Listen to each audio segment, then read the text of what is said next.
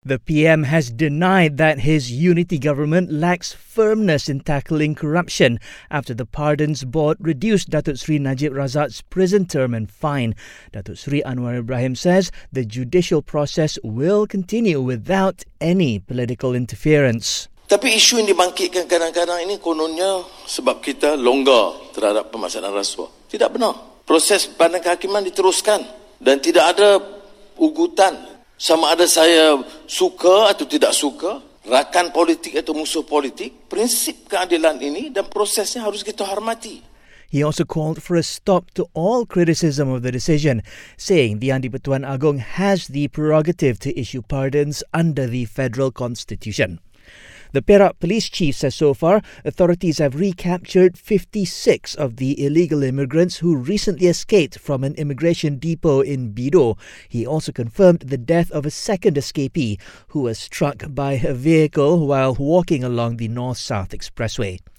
Separately, Sarawak police are investigating a viral report claiming that former Governor Tun Abdul Taib Mahmud was recently removed from a hospital against the advice of doctors. Cops also urged the public to avoid speculating or spreading any fake news on the matter while the probe is ongoing. The Johor government will maintain its ban on the sale of e cigarettes and vape products, which has been in place since 2016. The state government says it'll work with local authorities to take legal action against anyone breaching this rule. Separately, Johor's immigration department says it'll station additional staff at its land border checkpoints to ensure a smooth immigration process during Chinese New Year. This as it expects the number of visitors to rise to over 220,000 during the holiday period. And Taylor Swift has made history at this year's Grammys after she became the first ever artist to win Album of the Year for a fourth time. This is after she won the prize with her album Midnights, as well as the Grammy for Best Pop Vocal Album.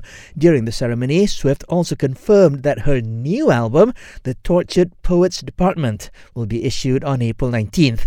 The other top Grammy winners this morning were Miley Cyrus, who won Record of the Year, while Billie Eilish took the prize for Song of the Year. Also, Metallica won the Grammy for Best Metal Performance, and Dave Chappelle took home the prize for Best Comedy Album.